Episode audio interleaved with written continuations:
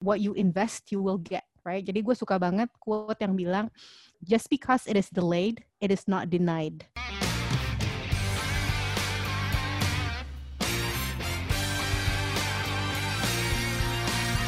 Hai teman-teman, welcome to Follow Your Flow.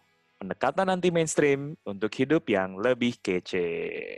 Di sini kita akan kemas diskusi dengan konten yang science based, practical, dan fun. Yuk, let's get started. Yo Mbak, yo Vic hari ini kita akan membahas sebuah topik yang lumayan sering di- dibicarakan, yaitu quarter life crisis. Nah, mungkin kita memulai dulu Mbak.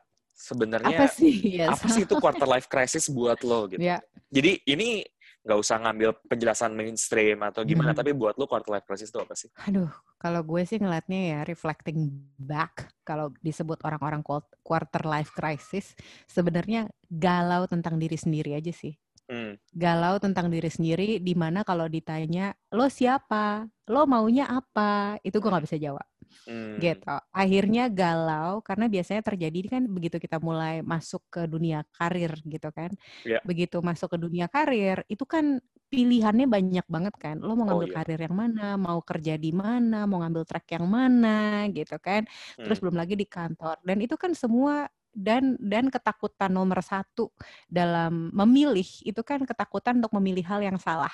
Iya. apalagi ketika lo masih muda gitu karena ambisius kan mikirnya oh pasti akan ada path yang paling benar gitu. Ini kalau gue mengambil semua ini semua pathnya akan benar dan gue akan bahagia dan sukses gitu. Uh, jadi quarter life crisis adalah kayak belajar satu bahwa eh ternyata gue nggak sebenarnya nggak tahu siapa diri gue akhirnya ketika harus memilih dan memutuskan tuh beratnya setengah mati terus yang kedua gue udah memilih pas ternyata di titik tertentu gini gue udah milih pas ini kok gue nggak bahagia ya gitu akhirnya ada krisis tertentu karena path yang udah kita pilih ternyata tidak membuat kita satisfied bahagia atau fulfilled Hmm. Setuju, setuju, setuju. Dan gue sebenarnya setelah gue mengalami yang yang ya tadi men- gue setuju dengan definisi lo. Tapi satu hal lagi yang mau gue tambahin tentang quarter life crisis adalah sebenarnya quarter life crisis itu bukannya sebuah oke ada quarter life crisis nanti krisisnya lagi mid life crisis di umur 50 tahun gitu. Menurut gue quarter life crisis adalah akhirnya No, it pertama happens. kalinya itu terjadi tiap tahun dan berikutnya akan terjadi sering-sering gitu Ya. loh. Gitu loh. Jadi kayak you can get Mhm. quarter life crisis kalau misalnya orang berumur 25 sampai 30 30 ya mungkin sengaja lima kali gitu kan. Dari umur 25 sampai umur 30 Mhm. gitu. Dan bener Mhm. banget sih karena menurut Mhm. gue quarter life crisis itu terjadi karena mungkin ini pertama kalinya buat banyak orang termasuk gue at that time untuk mengambil keputusan dan bear the consequence Mhm. of that decision gitu. Karena kalau di reflect back Mhm. gitu ya, kayak Mhm. um, kalau misalnya kita cukup beruntung dan orang tua kita bisa nyekolahin kita kan sebenarnya ya udahlah ya kayak sekolah sampai kuliah gitu kan. Kayak keputusan tersulit cuma kayak Mhm. gue mau gue mau kuliah jurusan apa ya gitu loh. Gitu. Yang pada akhirnya ya dijawabnya ala kadarnya aja lah. Karena kan kayak pada akhirnya ya udah nanti juga kerja bisa kerja yang lain gitu kan. Tapi menurut gue ketika udah akhirnya pertama kali Mhm. kerja we can no longer say bahwa there is also another chance at least pada saat itu ya gitu loh. Yang kayak this is the time when it has to be correct gitu kan tanpa apalagi kayak Mhm. se- sekarang udah agak mending ya karena mulai banyak orang yang punya karirnya tuh zigzag gitu loh. Mulai banyak Mhm. orang, eh misalnya salah satu, salah satu contohnya lo gitu kan karirnya zigzag Mhm. gitu. banget Cuma, parah cuma gila dulu dulu kebayang kan ketika kita Ya. ngeliat orang kayak anjir dia 25 tahun di perusahaan itu gitu. Anjir dia Ya. 30 tahun gitu kan. Gimana kalau gue tidak memilih perusahaan yang tepat gitu kan gitu. Ya, ya. Dan kalau sekarang nggak cuman karir zigzag, tapi ada ekspektasi tertentu bahwa eh ini orang udah bisa jadi bilioner di usia 30 tahun. Gitu kayak yang Terus kayak pertanyaan nomor satu, ya ampun usia gue udah 25 tahun gue belum ngapa-ngapain. Terus kayak Iya iya iya iya iya. usia lo emang baru 25 tahun kayak terus lo mau mau pakai ukuran yang mana gitu. Itu itu lumayan bikin ada terjadinya krisis juga sih zaman sekarang. Bener sih. Dan di situ tuh memang makanya kenapa ketika kita punya boundary dan clear dengan apa yang kita mau jadinya penting gitu kan. Mhm. Karena um, dari dari media standpoint gitu, ketika ada sebuah accomplishment dan di highlight the youngest or Mhm. kayak below 30 or below 40 atau kayak Ya. below whatever age gitu kan. Itu Mhm. kan jadi seakan-akan ada sebuah social construct bahwa the sooner you get this, the better. the better That you the are construct gitu, kan Betul. gitu loh. Ya. Padahal kayak well de- mungkin mungkin bisa ada benarnya gitu loh. Mhm. Tapi menurut gue itu tidak applicable buat semua orang. Mhm. Mhm. Dan kan kita selalu bilangnya adalah itu salah satu measurement of success. Benar. Eh, kalau itu salah satu berarti banyak lagi yang lain, Benar. gitu kan? Um, Oke, so let's let's get super pragmatic about this. Ya. Jadi kalau ngomongin quarter life crisis, yes, asumsi gue adalah setiap orang akan melampaui quarter life crisis, ya Hmm, kan? hmm. Dua, quarter life crisis seperti yang lo bilang, nggak cuma sekali terus selesai. Ya. Di masa-masanya akan terjadi lagi, terjadi lagi, terjadi lagi, terjadi lagi, gitu kan? Yang ketiga, bagi gue ini sebenarnya setiap kali ada krisis sebenarnya opportunity yang kece banget nih opportunity untuk untuk untuk apa ya kan Eh, kalau udah pernah dengerin kita ngomongin Kensho dan Satori ya Hmm. kan ini bisa jadi dua-duanya kan moment of Kensho atau moment of Satori growth-nya seperti apa Benar. Nah, mungkin kita bisa uh, masuk ke beberapa tips kalau harus melampaui, melamp ya gue nggak tahu bilang, melampaui, mengatasi, menjalani quarter life crisis yang paling berguna buat lo apa dan nanti gue share coba kalau dari gue apa. Ya, ya, ya. Well, kalau menurut gue ya, dan wak- ini ini ini gue gue share dari pengalaman gue yang waktu itu gue lakukan. Jadi gue lumayan Ya. ngerasa kayaknya ini formula yang oke sih. Hmm. Menurut gue, pertama adalah gue spend significant amount of time untuk mengenali diri gue sendiri. Hmm. Maksudnya What does kayak, that mean dong? Yes, mengenali diri sendiri. jadi kayak gue menulis down beberapa pertanyaan yang Hmm. mungkin terdengar sangat klise, Ya. Terus gue menjawab pertanyaan itu tentang diri gue sendiri. Ini gak usah Hmm. jauh-jauh ya, maksudnya sesimpel kayak, apa kelebihan lo? Apa kekurangan lo? Mhm. Pekerjaan yang ideal buat lo tuh seperti apa? Hmm. Kayak value-value yang lo percaya apa? Kalau misalnya Hmm. kebetulan bisa jawab juga tujuan hidup lo apa? Lo kira-kira Mhm. bisa efektif ketika berada di lingkungan yang seperti apa? Kayak Mhm. gitu. Dan menurut gue, di situlah kenapa akhirnya clarity is power. Karena Mhm. gini, kalau lo nanya ke orang, lo mau apa? Gampang banget jawabannya. Lu tinggal sebut aja semua hal yang, oh gue mau misalnya punya duit banyak, gue mau kerjaan yang bagus, mau punya bos yang baik, kerjaan gue Iya. meaningful, yada yada yada gitu kan. Iya. Tapi gue belajar, dan ini thanks to Mark Manson gitu, the most one of the most important question adalah untuk tahu, untuk dapetin itu, apa yang rela gue korbankan. Mhm. Ketika kita ngubah pertanyaan jadi kayak gitu, itu langsung opsinya jadi menyusut. Karena Ya. misalnya, oke, gue pengen kaya, gue pengen kerjaan gue bagus, tapi kalau let's say misalnya gue harus dealing dengan bos yang nyebelin, kayaknya nggak deh, mendingan gue nggak usah ke arah sana gitu loh. Ya. Jadi kita tidak terbiasa untuk berdiskusi dengan kayak, apa sih konsekuensi dari gue mengambil sebuah keputusan gitu Ya. loh. Makanya kenapa kita jadi gampang banget hanyut dan kebawa sama arus atau sama konstruk karena kita ngedengerin apa yang konstruk bilang tapi bukan apa yang kita bilang. Ya. Contohnya misalnya kayak oh menurut konstruk ketika kita mendapat uang banyak di umur muda tuh adalah hal yang bagus gitu loh. Ya. Tapi konstruk tidak bilang bahwa itu tuh kerjanya stressful banget loh. Yes. Itu kayak lu bakal burn out loh gitu loh. Mhm. Tapi kita say yes to that job tanpa sadar bahwa shit ternyata gue nggak tahu gitu loh. Jadi di Mhm. sini kuncinya adalah benar-benar tahu sih kayak what we sign up for. Kadang-kadang kita nggak tahu aja gitu loh. Dan waktu itu ketika gue akhirnya memilih pekerjaan yang gue pilih gitu loh, gue udah bener-bener mindful bahwa oke ini akan gue dapat, ini yang gue nggak akan dapat. Jadi ketika Ya. gue mendapat hal yang tidak mengenakan di pekerjaan, gue udah sadar bahwa ya emang ini yang gue sign up gitu loh. Ya, Gitu. Betul.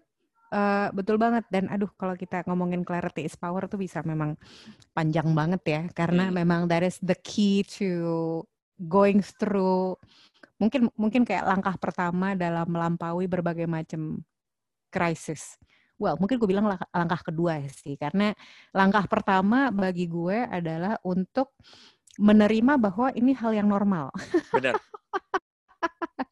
Karena ketika gue mengal- melampaui itu pertama kali atau me- mengalami hal itu pertama kali di kepala gue yang keluar adalah ini gue doang atau orang lain juga gini ya gitu. Iya. Dan itu berasa tabu banget diomongin.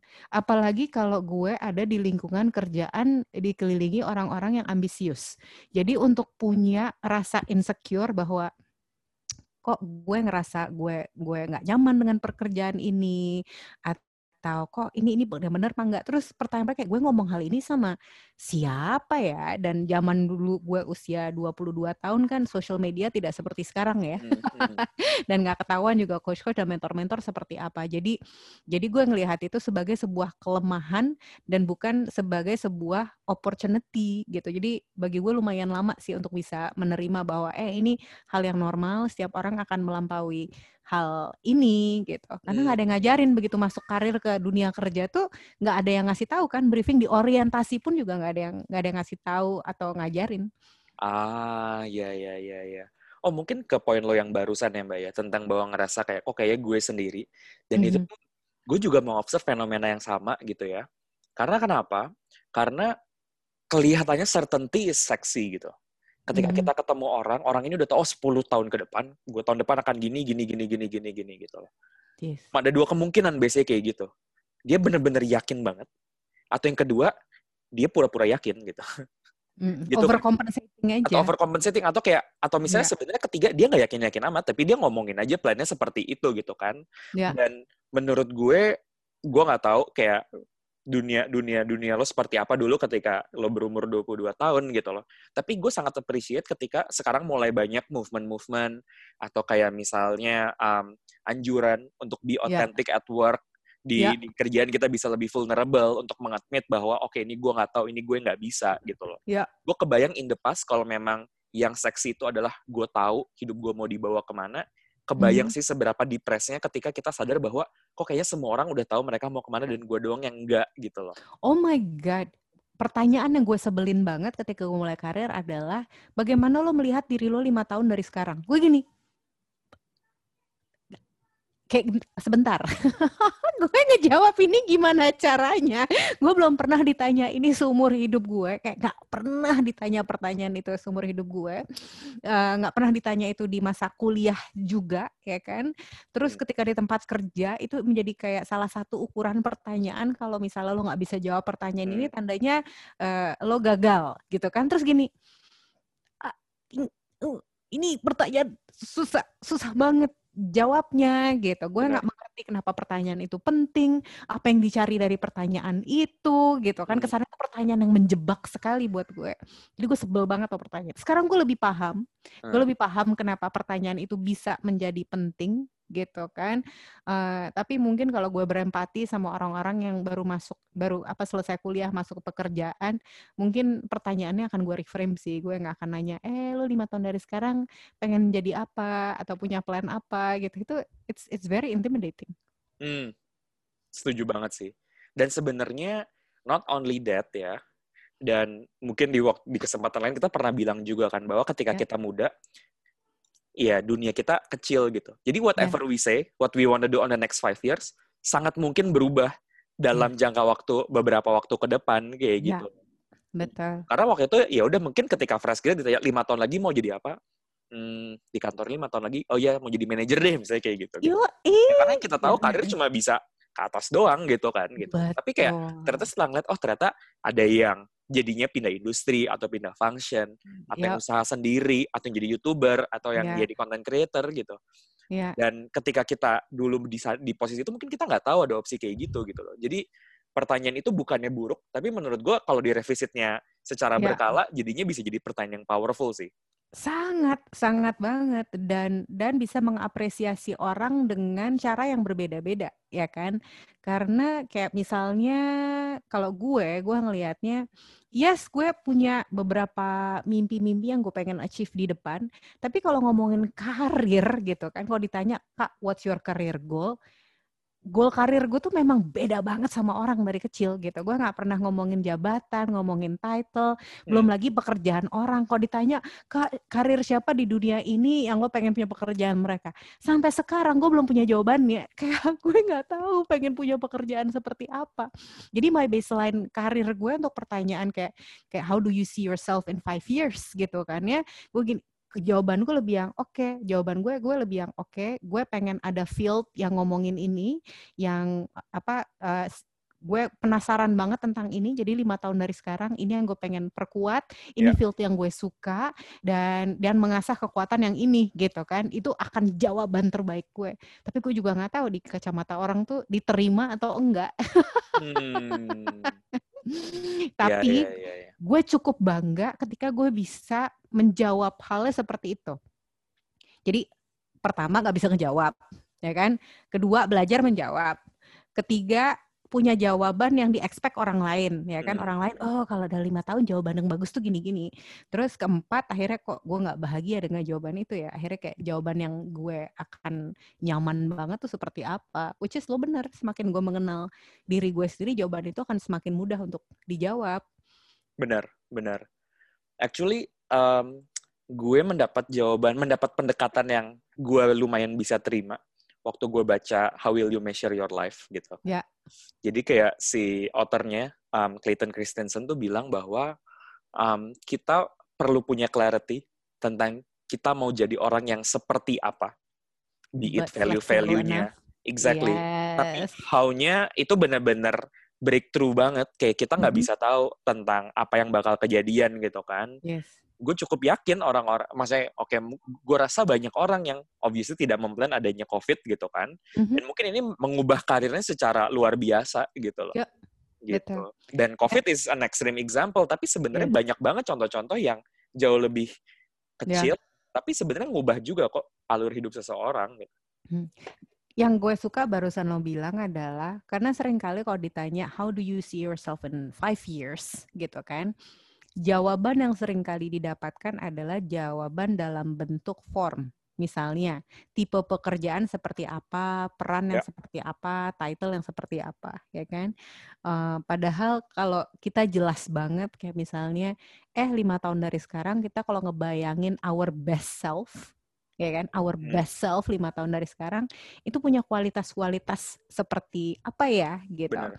Dan mau ada covid non covid kualitas itu tetap bisa terjadi gitu loh karena karena jalannya bisa lewat macem-macem hanya kita tidak terpaku dalam formnya kan bentuknya hmm. seperti apa menarik menarik dan kak kayak now you now, now you explain it that way gue teringat kita kan sempat diskusi juga tentang resilience ya menurut mm gue I think it's a more resilient way untuk planning karena yeah. kalau kita planningnya kayak gitu itu agak-agak lebih kebal terhadap faktor-faktor eksternal gitu loh. Yeah. Mungkin tetap dipengaruhi gitu, tapi kayak deviasinya jadi tidak sebesar itu dibanding kita benar-benar kayak gue pengen jadi manajer dalam tiga tahun ke depan misalnya kayak yeah. gitu. Itu kan kayak tergantung bisnisnya grow apa enggak, yes. manajer di atas lo resign apa enggak gitu yep. kan, promosinya yep. atau tidak itu kayak menurut gue itu jadinya benar-benar sulit banget untuk di plan. Mm -hmm. gitu. I love it. I love it. Um, banget banget banget setuju 2000 persen. Mm -hmm. I see. Terus tuh kayak apalagi ya? Apalagi nih yang menarik yang bisa kita bahas juga nih tentang quarter life crisis on that front.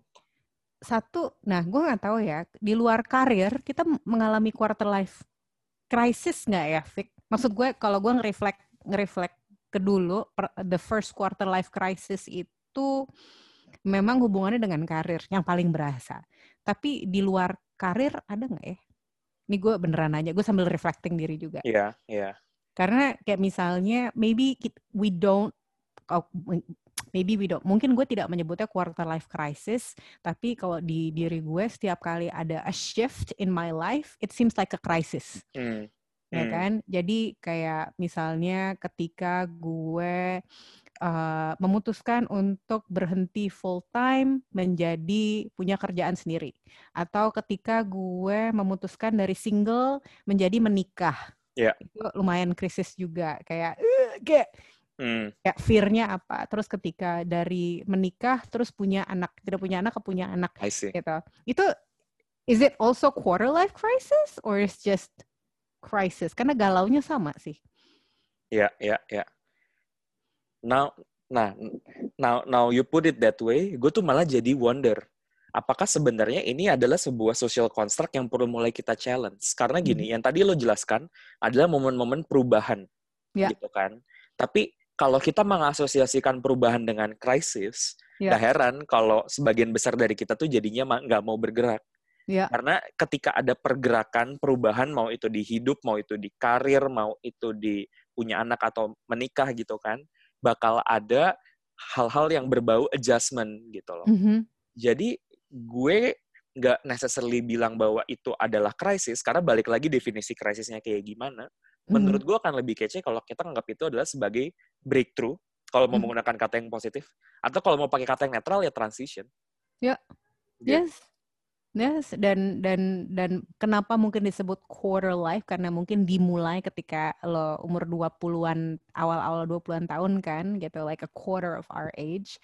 But dari situ kita mulai dihadapi dengan realita dunia bahwa akan banyak masa-masa transisi, momen-momen transisi, momen-momen transformasi, momen-momen breakthrough gitu. Benar. Benar. Dan benar. bagaimana kita bisa beneran menggandeng apa pun yang kita sebut sebagai krisis dan transisi ini sebagai moment of Satori dan Kensho gitu. Benar. Mm-mm. Benar. And to make it even more pragmatic gitu ya. Ya. Karena kan tadi kita mungkin tetap ngebahasnya lebih kayak, oh kita mau jadi orang yang seperti apa, how do I see myself as a person gitu kan. Mhm. Menurut gue, ada salah, gue pernah ada pembicaraan sama mentor gue waktu itu gue galau karir, dan menurut gue penjelasan dia make sense banget. Hmm. Lo cuma bisa memilih apa yang ada di depan lo sekarang. Jadi, no matter how crazy you plan, misalnya kayak, oh lo gue pengen banget kerja di perusahaan apa gitu ya, kayak di luar negeri gitu. Terus kayak, iya kalau offernya nggak ada, Mhm. ya berarti lo nggak bisa mempersu itu sekarang. Yup. Apa kalau tidak bisa mempersu itu? Bisa, tapi it takes Yes. time. Di sinilah pentingnya juga untuk kita tuh nge-reflect, oke, kalau gue pengen jadi orang yang seperti ini, sekarang di depan gue ada opsi apa? Yes. What is the most pragmatic way? Atau Yes. apa yang bisa gue lakukan supaya gue bisa selangkah lebih dekat? Yes. Dan bahkan kalau mau yang benar-benar lebih pragmatis lagi, Ya. kemarin ada tweet dari Adam Grant yang menarik juga gitu loh, kayak Ya. your first job doesn't have to be the job yang kayak save the world, as Ya. long as itu make you a better person. Ya. Di definisi apa pun better person yang lo percaya, that's okay gitu loh. Kalau gue belajar dua hal. Satu, letting go of perfection. Yes. Karena sering kali kita pengen our first job exactly what you said to be perfect, right? Exactly. Apalagi kita ngeliat orang lain.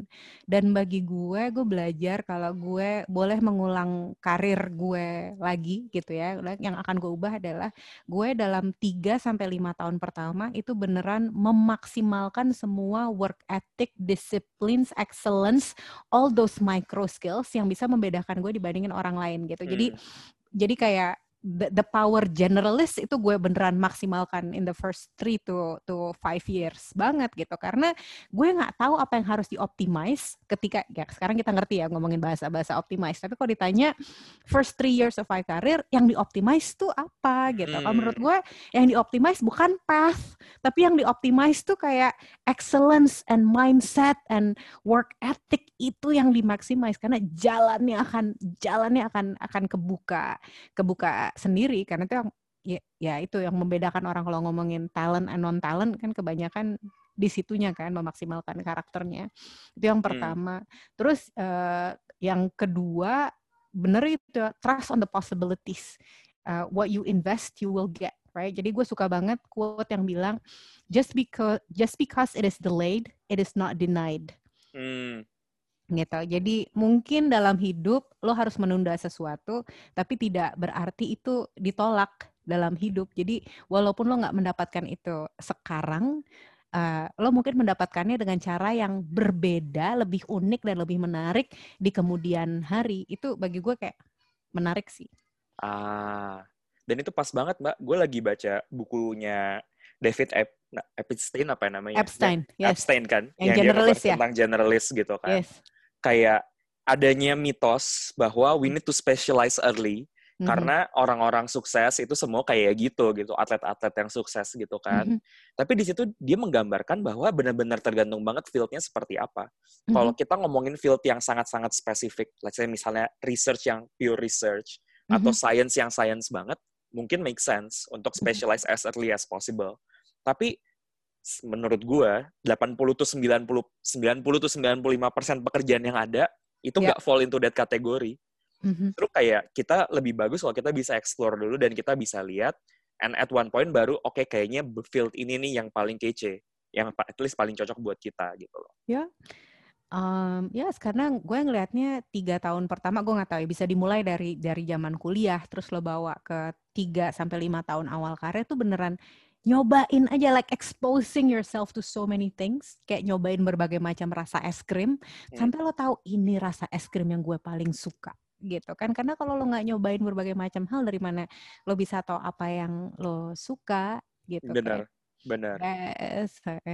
so salah satu pertanyaan salah satu bah gue nggak bisa ngomong salah satu pertanyaan favorit gue kalau zaman interview kalau interview orang adalah nanya what are you really geeky about hmm. gitu uh, pertanyaan itu pertanyaan itu memberikan sebuah apa ya intipan terhadap lo orang itu seperti apa sih karena ujung-ujungnya kalau lo pengen menjadikan ini sebuah karir atau perjalanan hidup gitu kan mau itu biasa anak gue selalu lari-lari dan mengganggu uh, dengan positif. Uh, jadi tahu sebenarnya eh what is your play purpose and potential di situnya dan itu bisa nggak hanya dalam karir tapi kehidupan pribadi parenting family dan lain-lain gitu how to turn everything into play purpose potential itu akan seru sih jejak banget akhirnya hmm bener banget bener banget dan menurut gue juga tadi kalau ngomongin key skills ya di mhm. sini salah satunya juga adalah ya resilience dan nge-handle yes. things yang nggak sesuai dengan plan kita gitu loh. Yes. Karena kayak kemarin ini sempat ada orang yang curhat sama gue gitu kan kayak, duh gue nggak suka mhm. banget nih kerjaan gue, kerjaan gue nyebelin banget dan um, high pressure dan gue stres berat gitu. Sekarang lu mau ngapain jadinya? Oh gue mau resign mm -hmm. aja, terus gue paling bikin podcast atau bikin course aja gitu. Mm -hmm. Gue nanya, um, oke, okay, financially lo siap kayak gitu? Oh, gue siap. Oke, okay, kedua, lo siap nggak kalau nanti lo nggak dapet, lo bakal take some time untuk dapat kerja, dan kerjaan lo mungkin lebih jelek daripada kerjaan mm -hmm. lo yang sekarang. Terus dia diem. Bener juga ya, mm -hmm. gue belum siap ya gitu. Mm -hmm. Karena di situ gue ngelihat dari ketika dia cerita, mm -hmm. kalau memang root problemnya adalah dia nggak bisa ngehandle pressure, ketika dia cabut dari iya. company yeah. yang notabene keren banget, akan dapat masalah itu, yang sama. Itu malah, yeah. malah antara lo bakal ngadepin problem yang sama atau problem itu malah malah makin susah gitu loh. Gitu. Betul. So jadi juga itu yang itu menarik sih. Ya. Iya gak sih? Gue suka banget karena karena kita nggak kalau kita tidak menyelesaikan sebuah masalah masalah itu akan selalu datang ke kita dengan bentuk yang berbeda-beda gitu. Jadi jadi yes, jadi untuk ya gimana ya? Gue tidak menganjurkan orang untuk tidak berhenti dari sebuah pekerjaan. Yeah.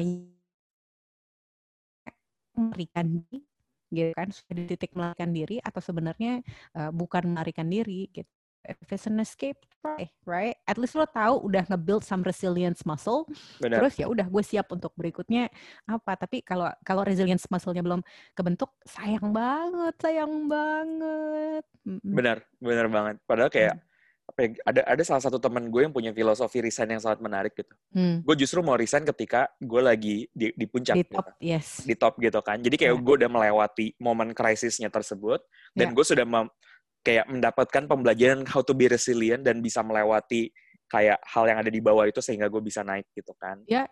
But of course caveatnya adalah mungkin tidak semua orang berada di posisi ketika lo di bawah lo lo percaya bahwa lo bisa untuk untuk naik ke atas gitu loh karena bisa jadi misalnya lo tidak diberi kesempatan yeah. gitu makanya ini nggak bisa kayak oh berarti kalau lagi susah gue harus tetap stay dong ya enggak juga tergantung juga. situasinya banget betul, gitu kan betul betul betul nah tapi kan tiap orang punya prinsip sendiri sendiri kan gitu makanya hmm. self awareness tuh menjadi penting banget karena kalau kita memang harus menavigasi hidup melewati berbagai macam proses-proses krisis dan transisi ini yang gue bisa pegang dan selalu rely memang self awareness gitu kan ya. men-challenge yeah. pikiran-pikiran gue sendiri kayak sebenarnya maunya apa sih? Gue ini yang gue harus dapat clarity itu di mana? How do I how do I move forward with this? Gitu.